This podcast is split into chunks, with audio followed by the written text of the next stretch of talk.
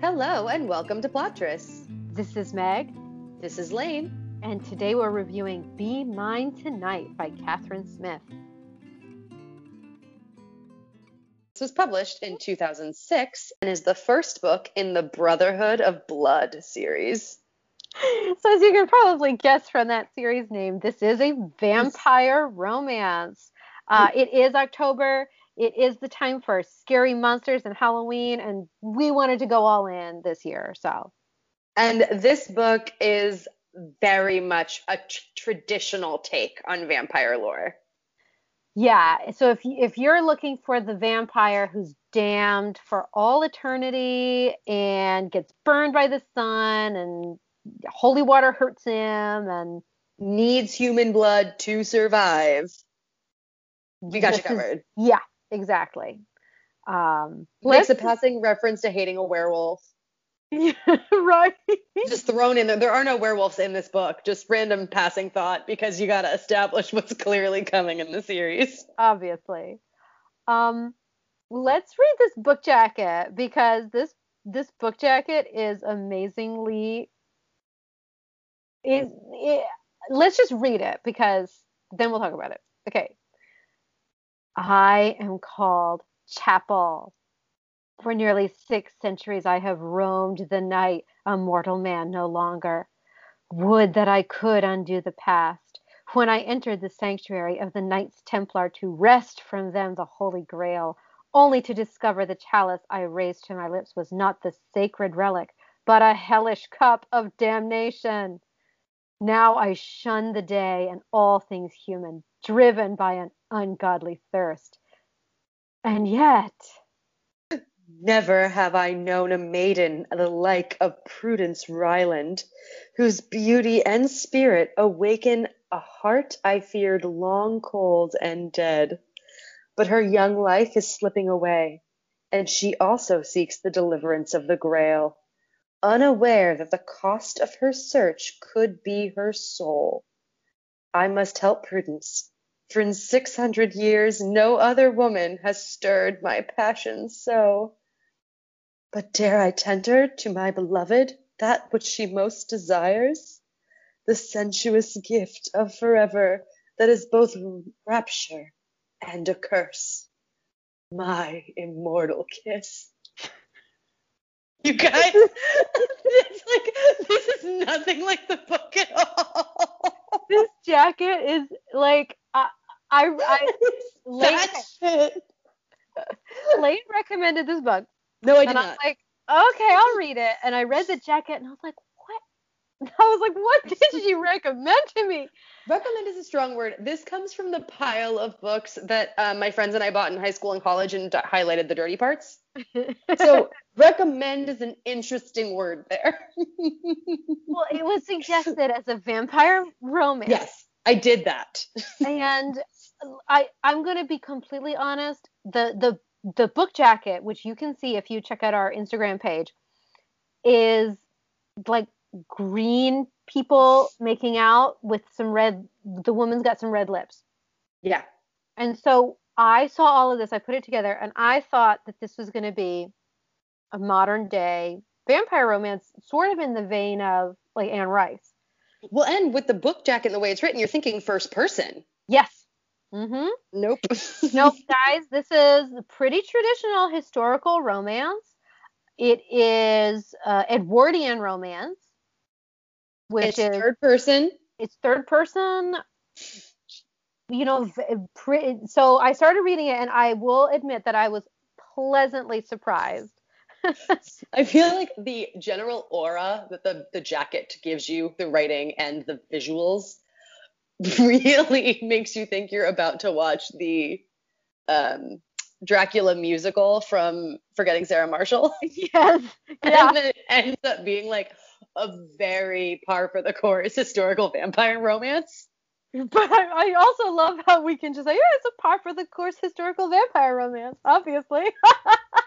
with um you know some cancer thrown in Oh God, yeah, yeah. There is. Uh, okay, I was pleasantly surprised. I did have some issues with this book. So, uh, Meg, what was your attempt at summarizing this book better than the first person modern sounding vampire, like melancholy ruminants?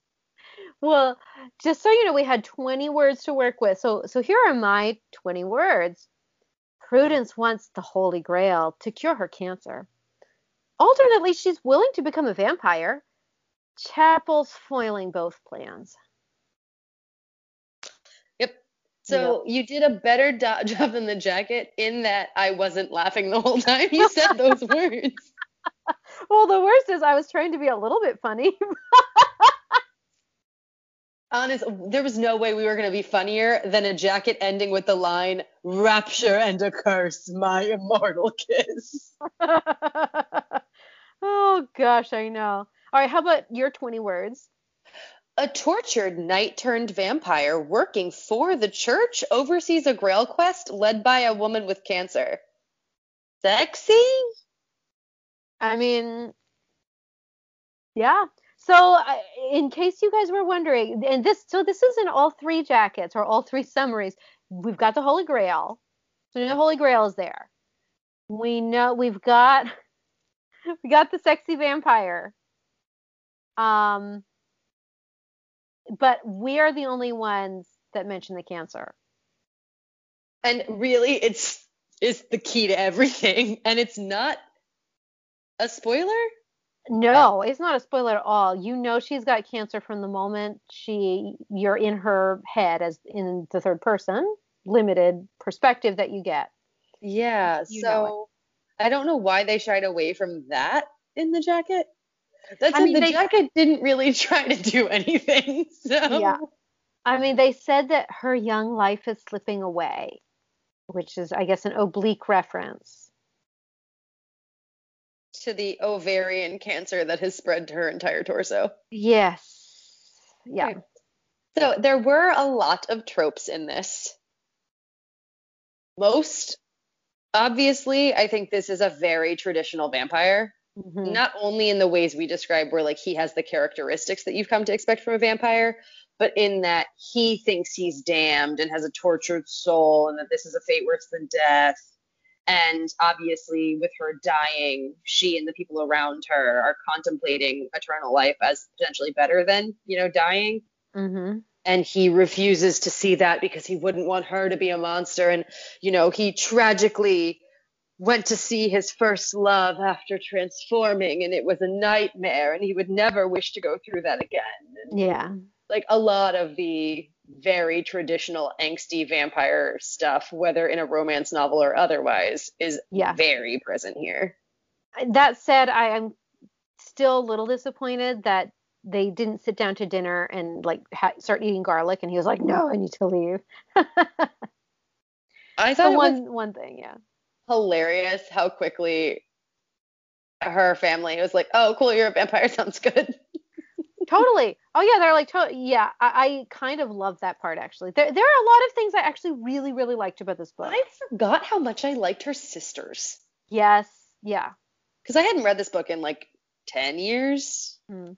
So I, I, I probably read this as a senior in high school several times. We would drill lines backstage in theater with this book and then probably touched it my freshman year of college and haven't touched it since. I forgot like the supporting cast is really great.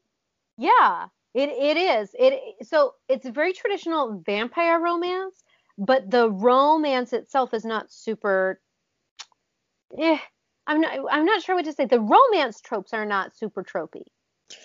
Yeah, and some of that is because she's dying. Her family has like stopped giving a flying fuck about propriety she's clearly not going to have a season. You're not talking like her concerns are very different than even the most non-traditional yeah. romantic heroines. She's actively dying and that changes her own perspective and the perspective of people around her about her.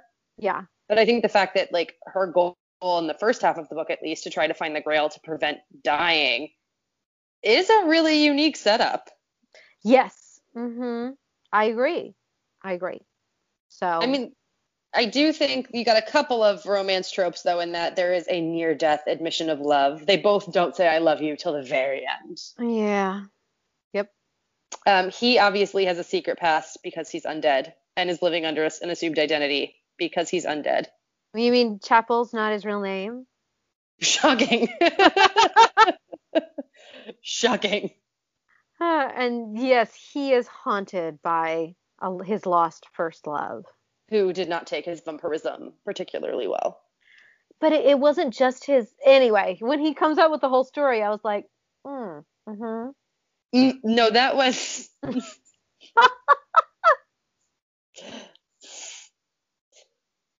Very weird. Very weird. But anyway, I, I, did think that really the literary quality wasn't that bad, and, and I think I honestly think that I, after reading the jacket and expecting God knows what, I was so pleasantly surprised that I was like, oh, I was like, this actually is readable, enjoyable. I'm liking this book. So I think I will give the jacket that much. It made me really appreciate the book for what it is. It's okay. It has some of the most horrific and trite wording I've ever seen in a romance novel. I think it's the only time I've actually read on a page in the course of this podcast. Take me. Take me now. and at one point, he thinks of her as his moist woman. You know, I mean, don't know what to do with that. So, like, it is, I think that's part of the reason why this was the one my high school friends and I gravitated toward to laugh at. Yeah. Because it was filled with like every horrific, over dramatic vampire sex trope that you've ever read. Mm-hmm. But the flip side of that is so much clothes porn. Mm-hmm. So oh my god. Great descriptions of her outfits. Great, like so to a degree. The, the plus and the minus of this book is it really leans into what it is. Yes. Yeah. I I agree. I agree. Uh, but I, I think it really comes down to I didn't know what to expect, and I was so happily surprised with what it is that I, I was like, yeah, this is just a pretty good book, you know? I honestly, I will probably read the rest of the series now, just because like I'm kind of curious. And weirdly, even though I don't think I've ever read anything else by Kathryn Smith, my library has a ton by her. Ooh. All right, guys. Including the rest. Found a new series, new vampire series, including the rest of the series. So why not? Why not? So, what did you think of the mythology? I thought she did a really, really good job of alluding to things that were more familiar to most people. Mm-hmm. Like Arthur, without like delving into it in a way that somebody could get nitpicky about yeah. the things she changed or the things she didn't cover. I thought it was really fun to reference King Arthur, to reference the Templars, to reference French efforts to recover the Grail, but then to put her own spin on it. Yeah. I, I and I I think it was she walked the line of I understood the universe and why these things were important without feeling like they were over explained. Yeah. What so, about you? I I thought it was well done as well. I'm less into the whole Arthurian mythology than you are. So for me, I was like, oh, this is this sounds like um, Indiana Jones and the Last Crusade. With I the mean, Templars yeah. and That's the also great though. It is it is great. Like let's be honest, that also is really good. I so what they what she her new spin on it, at least I had never encountered this before, was that there was the Holy Grail, but then there's also the Blood Grail. And the Blood Grail makes you a vampire. it gives you eternal life, but you know, in the monkey's paw kind of way. Yeah, and it's sort of un- like it sounds like it was sort of created and then used as a decoy. Yes. Yeah. Exactly. But what I was super impressed with was how well her French pun worked. So yes, you said the the way you say the Holy Grail in French is le, le Saint Graal, and then the Blood Grail is le Sang. So it's like really close and really well done. Um, I was like, wow, she did a really good job with that. Well, and there was just enough like the Lilith mythology I've seen in vampire stuff before. And so I think she did a really good job like intertwining various different like relatively standard mythologies Yes. with her own spin on it. Yeah, agreed. I, I I thought it was really fun. I thought it was well done, and nothing hit me. Nothing was a howler. Nothing was like, oh, really? You know. Mm-hmm. And some stuff I was like, yeah, that was good. You know. Well, and even the whole premise, and this is the prologue, so I don't feel bad about spoiling it. Mm-mm. Is the French king hired this like well-known band of mercenaries to go to England to try to find the Holy Grail, and they basically fall for traps, and all of them become vampires on that trip, and all six of them have made very different choices with their lives and have reacted to their vampirism in different ways and even the ones working toward the same cause are doing it in different ways. And the book actually did a really good job of dribbling information about the others without in any way feeling like they were taking away from the main couple. Yeah. None of the other four who are still alive, who you know the rest of the series is going to be about, actually take up any page time. As characters, they're all just talked about. Yes. So it worked really well. Yes. I agreed. Uh, and so then, th- so we talked a little bit about her family as secondary characters, but there's also another character, Marcus, who was a really interesting character. Yeah, and I totally forgot about him from like 10 years ago when I first read this, but he's the expert that she's been working with to track down the grail. And at first, he's presented as a love interest for her that she's already moved past when the book starts. But then you find out he might have ulterior motives and he knows more than he should about the grail and the situation at hand. But it turns out like he's actually a really good guy and, and was doing even the shady things he was doing to be a good friend. Mm-hmm. And I just think like he really did defy tropes Yeah. in a way I found really refreshing. Yeah, I liked him. Like he wasn't just a bland friend. He actually did have motives outside of romancing her or screwing her. Yeah. And, and screwing her not in the not in the romancy way.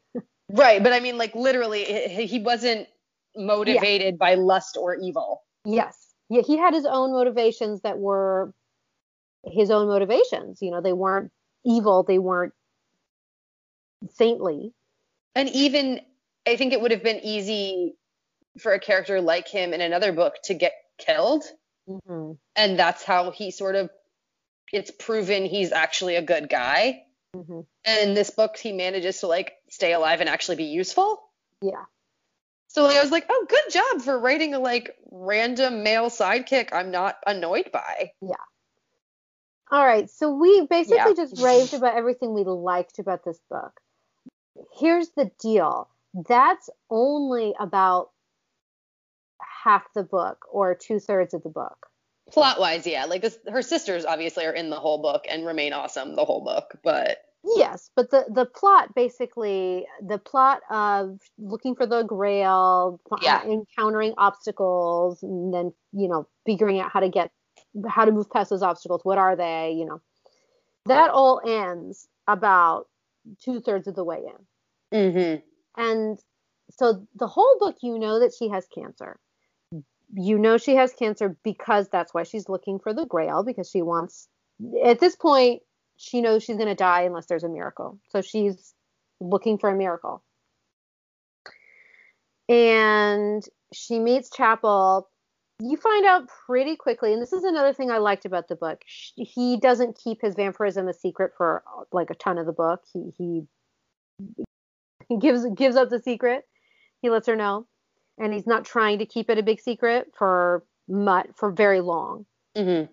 And then she's like, "Oh, okay. Well, I can't find the Grail to heal me, but you could make me a vampire." And he's totally like, "No, no, no, no, no. It's it's really awful. It's terrible. You don't want this to happen to you. It's better to die." And she Even actually while he Uh-huh. himself admits he wouldn't have changed the outcome for himself. Yeah. Yeah. And she actually doesn't beg him for it. She's not even pushing him at all. It's everyone else in their lives. But here's the deal, guys. So for the last 30 to 40% of the book, basically what happens is they have a lot of sex and she dies from cancer. And it's a graphic decline Mm-hmm. of her health. Mm-hmm. Kathryn Smith does not spare you in any way. It talks about her symptoms, it talks about the effect it has on her family. They Mhm. talk about what's going to happen after she dies.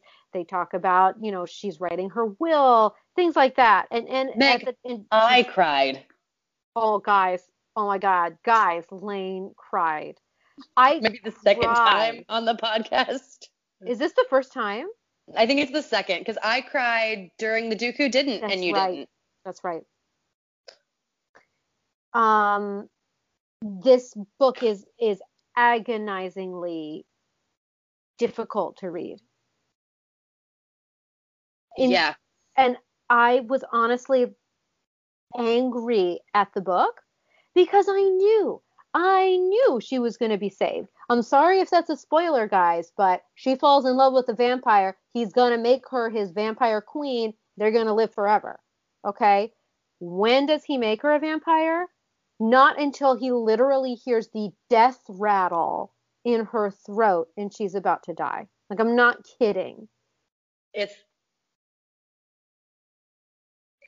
it could it needed something to change. If you were gonna have him wait until the very last second, her condition needed to be described less graphically, hmm or you needed him to figure it out a smidge sooner than he did. hmm because her deathbed confessions were hard to read, especially in conjunction with how bony her hands were and how much weight she'd lost. And it was profoundly upsetting. it's it's really really difficult and you know if you are a person like most of us who've had someone in your life who the, the the person in your life doesn't have to have had cancer specifically but who's had a serious diagnosis or a terminal diagnosis of some kind of illness Or I mean, anything this that's is- caused them to deteriorate rapidly. anything i mean this is this major content warning major trigger warning for this book like honestly i was really crying hard yeah it wasn't just a I- few tears you know I had a few tears. I was. I was like, I had tears rolling down my cheeks, and I was angry that I was like, no, save her. Like, come on, Chapel. Oh, I was so angry at him. I was really upset with him. I do think earlier in my life, I would have told you I was not sure if I would want to be a vampire if offered the opportunity. hmm And I think um, some very serious conversations with friends around the time this came out, in conjunction with reading this, did finally sway me to that I would want to be a vampire side. I would be a vampire instead of. And not even instead of cancer, but just like, yeah, there are a lot of downsides, but the upsides are too cool. You're right. So, just Okay. a, how did you feel about the vampire age gap here? Because I mean, he's 600 and she's somewhere between late teens, early 20s. Yeah. Well, I thought she was more like mid to late 20s for some reason. Anyway, it doesn't matter all that much. She's def- she's It's definitely unspecified. 20s. She's the youngest of four sisters, and it seems like the youngest two are both unmarried. Yeah. And nothing was said about them being spinsters or anything, so I just Right. assumed it meant I- late I teens. don't know why 20s. I thought I thought like 25, 26, but it doesn't really Yeah, matter. he- we both could be young. right. Like it's it is not specified. Yeah. Either way, he's 600. She's roughly 570 plus something years younger than him. For some reason, I had no problems with the age gap. Me neither, and I'm trying to figure out why. I mean, my thought is because she's dying. Like, I'm not kidding. She's dying. She's like, I need to live my life to the fullest. And if it's with a 600 year old dude, fine. Also, he, for like 400 of these 600 years, he's basically been moping in church basements. Which, why do I find that hot? I don't find it hot, but I do find it, I don't know, like it puts him more on the same level as her or something. Yeah. he's been so single-mindedly obsessed with preventing what happened to him from happening to anyone else and brooding about it that he hasn't had much time to like emotionally grow or experience the world and he sort of cracks up at that several times Right. it, they did not feel nearly as unequal which is i guess that's props to kathryn smith because clearly he has all the power in this relationship given that he like literally saved her life Mm-hmm. but it actually felt like a very equal partnership in terms Yeah. of like what they were both learning about themselves and each other. Yeah. All right. Uh, how sexy was this book? Sexier than I remembered, especially given that she's like dying of ovarian cancer. I and mean- it's not like the sex scenes spare you reminders of that. Mm-hmm. Like, I will say that at least there is a plausible explanation as to why they don't use birth control. well, they say he can't procreate. He can't procreate. She's got no uterus, so. No, she's still the safe. uterus. They removed her ovaries. Oh, excuse me. I'm so sorry, guys. She's got a uterus, but she's got no no ovaries. yeah. So neither of them are making a baby. which was great. Um, I also liked that there wasn't a whole lot of baby grief, No. No. especially for having a pregnant sister. Like this book just didn't go there, and I really appreciated it. Oh yeah, she wasn't sad because she wasn't gonna have a baby. She was sad because she was dying. You know, which makes so much sense. But yeah, how many times have, have you read a book where they're like, I don't want to die without having a child? or whatever. Spoiler alert. No matter what it costs me physically or the risks, it's the most important thing in my vision in my life. But uh, yeah, so first of all, he has like absolutely no qualms Mhm. about having sex with her for all of his other qualms about this whole thing. He is trying to deny his bloodlust.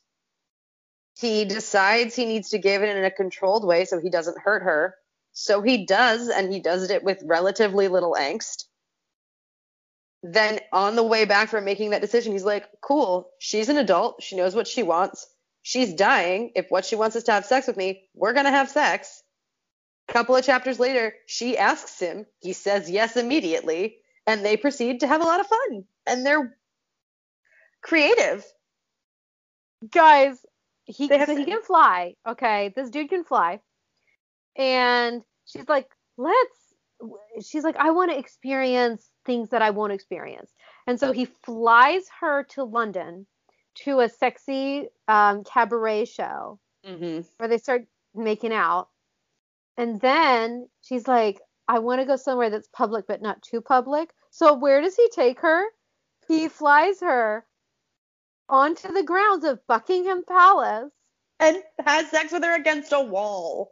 while the Buckingham Palace guards are like right around the corner. Guys, this was amazing.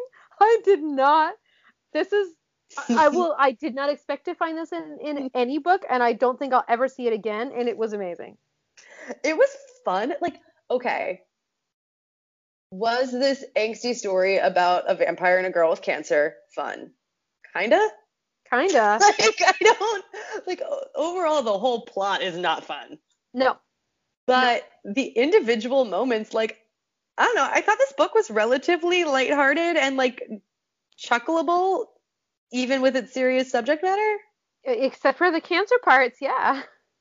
Well, and the weird he attacked his fiance part. okay, guys, the fiance part. He um he he goes on this mercenary mission. He becomes a vampire, and then he's like, spoiler warning. Very mild spoiler very warning. He's like, this is awesome. Being a vampire is so cool. So he goes back to his vampire or his vampire. He goes back to his fiance's place, breaks in. Excuse me, because he can breaks Fly. in because he can fly now. So he flies in over the balcony, goes in, and and she's asleep, and he starts having sex with her. No. She's asleep and like has clearly cried herself to sleep thinking he's He's dead. dead. So he um bites her boob and starts drinking from her. and she freaks out and throws herself over the side of the balcony. The the Committing suicide. yeah, yeah, yes, yes, she dies. Uh, I will tell you that that was all disturbing, but the most disturbing part was Prudence was like, "Oh, I can't believe she would act like that. She obviously didn't really love you." It was hilarious. I loved it. I was like, She "Wait, wait, wait, wait, wait, Prudence." didn't love you for who you really were. Ew, what a cow. yeah, I was like, "Whoa, whoa, whoa, whoa, whoa, Prudence, Prudence." Yeah, no. Luckily, he didn't rape her. I want to make that very clear. He did not start having sex with her. He went with the intent of turning her, thinking that, of course, she'd want to spend all of eternity with him. So he started the process of turning her by starting to drink her blood, and she woke up in the middle of it and freaked out. Well, and that's the thing too. It's not like he woke her up and said, "Hey, sweetheart, I'm not dead. We're gonna have eternity to live with each other." He just non-consensually started turning her into a vampire. Correct. Yeah, that was Consent, kind of great. consent is very important, whether it's sex or vampirism.